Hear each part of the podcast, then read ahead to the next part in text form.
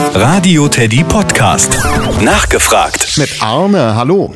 Großes Thema bei uns in dieser Woche, die Vögel. Und da müssen wir jetzt mal ganz wissenschaftlich feststellen, welche eigentlich die größten und die kleinsten Vögel auf der Welt sind.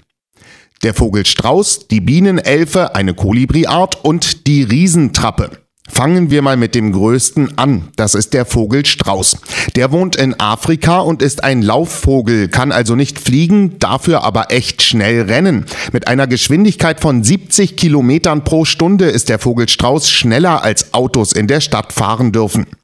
Sein Körper ist auch dafür gebaut. Der Strauß hat lange Beine, einen etwa 100 Kilogramm schweren Körper und einen langen Hals.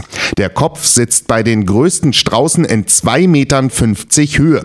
Der größte Vogel der Welt ist also größer als ein Mensch und auch schwerer als die meisten. Fliegen kann er aber nicht. Der größte Vogel, der fliegen kann, das ist die Riesentrappe. Sie lebt auch in Afrika und wird fast 20 Kilogramm schwer, wiegt also so viel wie ein Vorschulkind.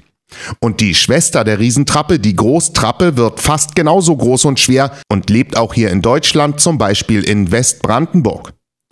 Der allerkleinste Vogel der Welt ist dagegen leichter als eine Feder von Trappe und Strauß. Die Bienenelfe gehört zu den Kolibris, wird auch Hummelkolibri genannt und wiegt weniger als zwei Gramm.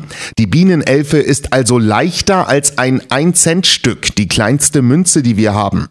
Der Kolibri lebt in der Karibik auf Kuba, sieht von der Körperform her wie ein ganz normaler Vogel aus, ist aber nur 6 cm lang und das von der Schnabelspitze bis zum Ende der Schwanzfedern. Also von der Größe her ungefähr vergleichbar mit einer kleinen Libelle. Das nachgefragt im Radio Teddy Podcast.